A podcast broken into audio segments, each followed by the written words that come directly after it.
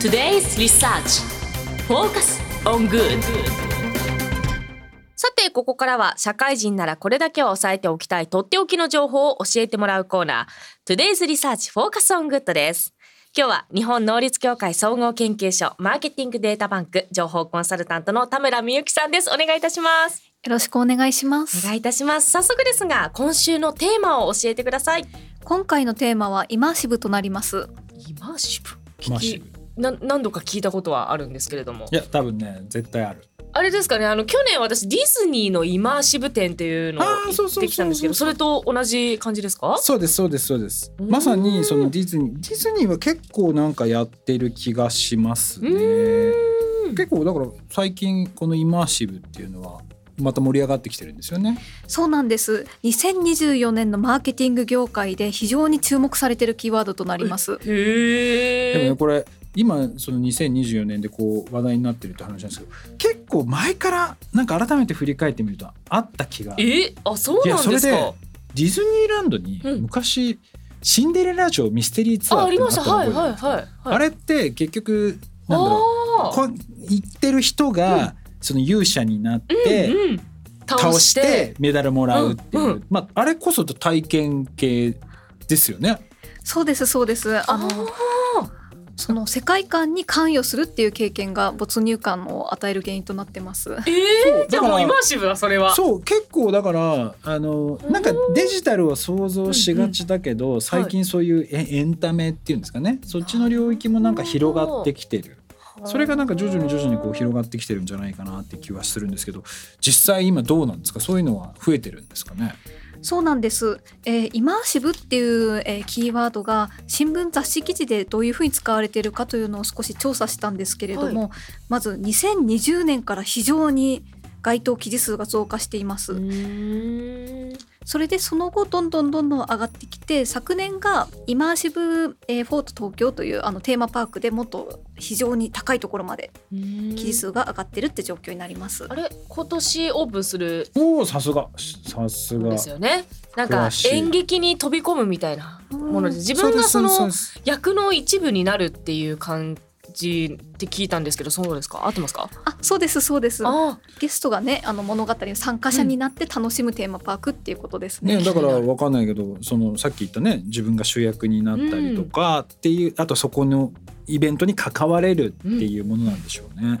面白い。いやこれねでもあのすごくこう日本の中ではこう転換期があったのかなってこう今思って振り返るとやっぱり USJ の成功っていうのは USJ の？そう例えばあえのハロウィンのやつとか踊るやつとかもあったりするじゃないですかーないとか。そうああいうのもなんかやっぱなんだろう参加してる側も一緒になってその場を作っていくみたいな。バイオハザードのアトラクションとかもそんな感じですもんね USJ そうなんですよ、よね。で実は言うとこのねあのイマーシブ・フォート東京うん。もあのその時のコンサルチームというか、えー森岡さんっていうまあ方がいらっしゃるんですけどそこが作った刀という会社がやってるプロジェクトなんですよ。見るだけじゃなくなってきてるんですね最近は。そうなんです。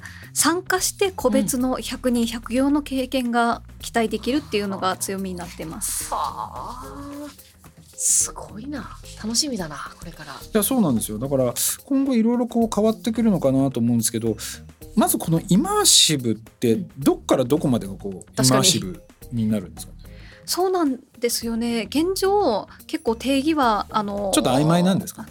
はい曖昧なんですけれども事例として共通する要素がいくつかあってうん。まず体験内容がストーリー世界観の強いものであること。なおかつん個別な体験100人100行の体験ができることっていうのが一つあります。いやーなんかなんかこれでアトラクションだとかテーマパークの作り方、ひょっとしたら映画とかそういうもののやり方も変わるかもしれない変わりですよね。そうですねだからあとまあ VR も AR ももちろん入ってくるし、まああとイベントみたいなものがですかね。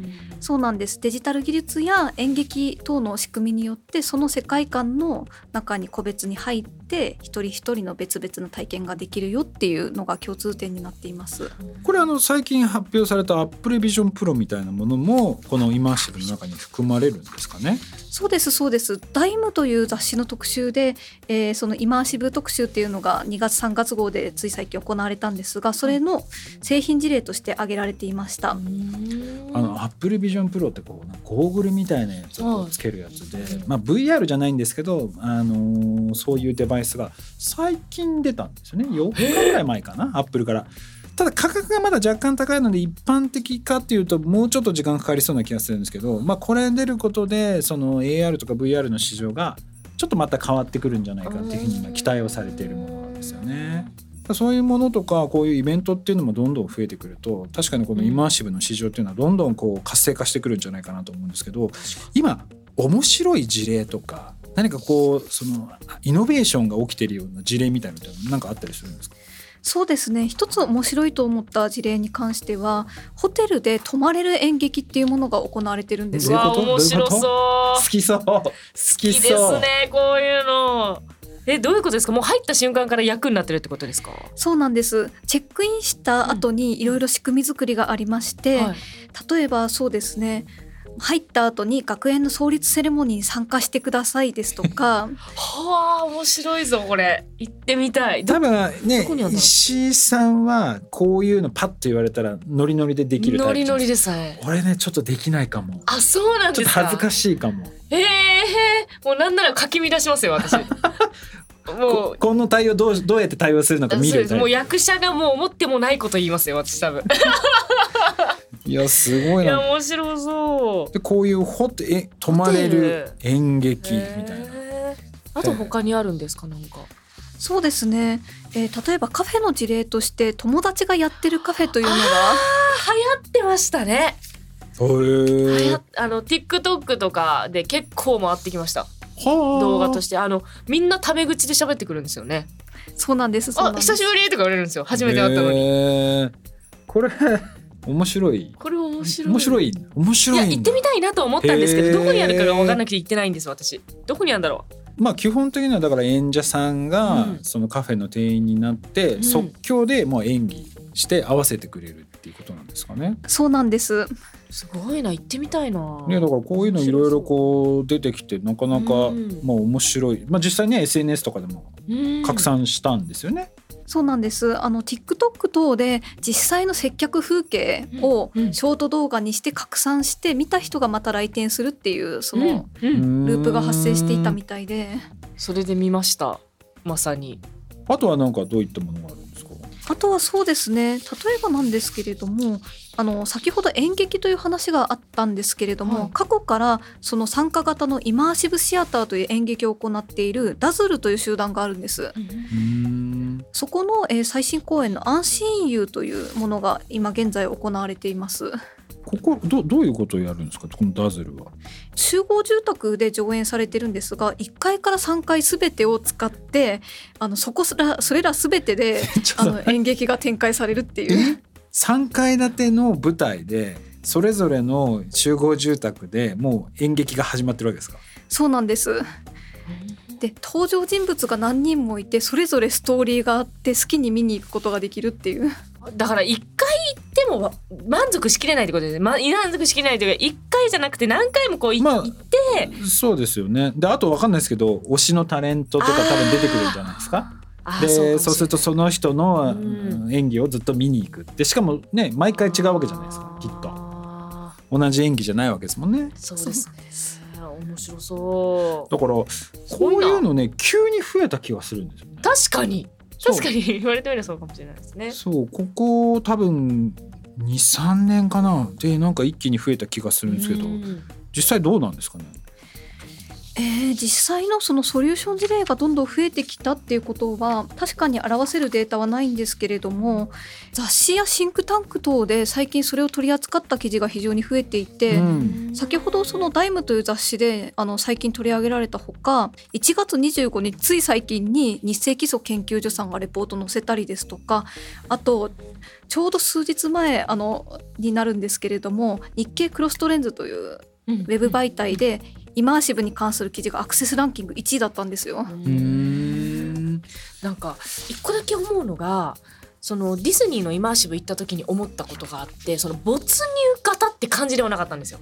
行ってみた経験として。なんでかっていうと海外でもともとイマーシブのそのディズニーのがあってそれを見るとみんな壁沿いにその映像が映ってる中で動画を撮ったり写真を撮ったりとか、はいはいはい。いろんなところでもういろんな場所でみんなが鑑賞してたりだとかもう本当に物語の一部に自分がなったような写真が流れてくるんですけど日本で行われるとなぜかみんな並んで見るだけなんですよ。だから鑑賞会なんです。だからさっきのあれですよ。だから俺も恥ずかしくてできない。そういう人多いんじゃないですかね。と思ってあの行っていいのかなと思ったらダメなんですよ。その映像の近くには行っちゃいけないと。結局ここに座って見てくださいなんですよね。あの運営として。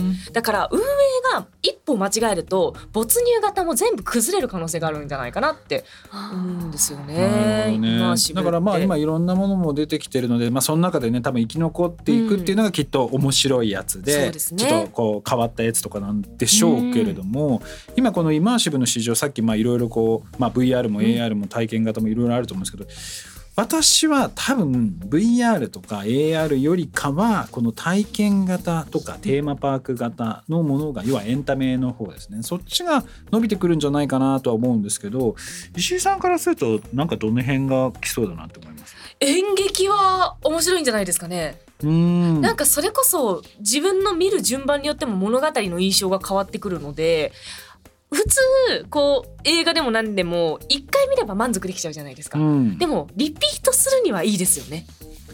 こういう作り方って。いやでもなんか今ちょっと急に思い出したんですけどはい。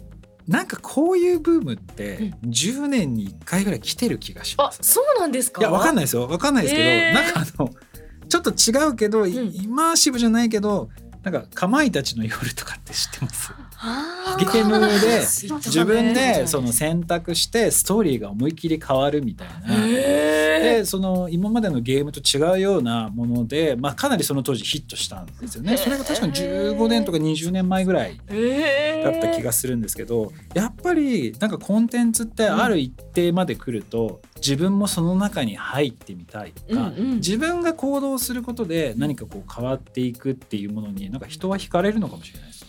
うん確かにそうですね。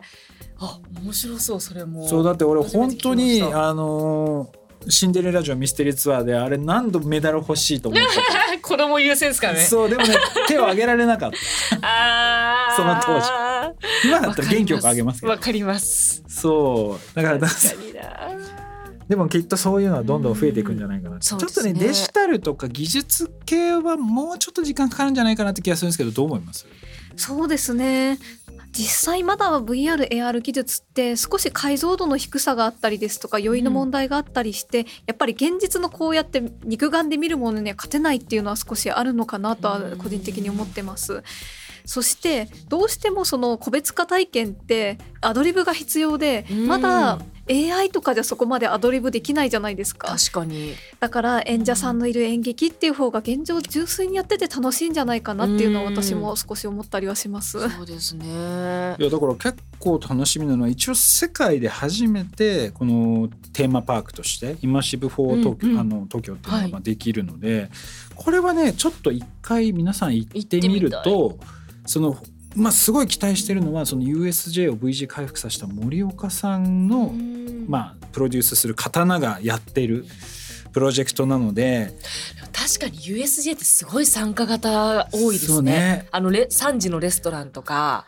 コナンのあの3時ってあのワンピースの3時が経営してるレストランに私たちがお客さんで行くっていう設定なんですよ。へえだからサンジ君がこう構ってくれるというか、へえやっぱ自分たちも楽しか？った楽しくめちゃくちゃ楽しいですし、もう抽選に毎年こう当てていかなきゃいけないっていうぐらい人気で。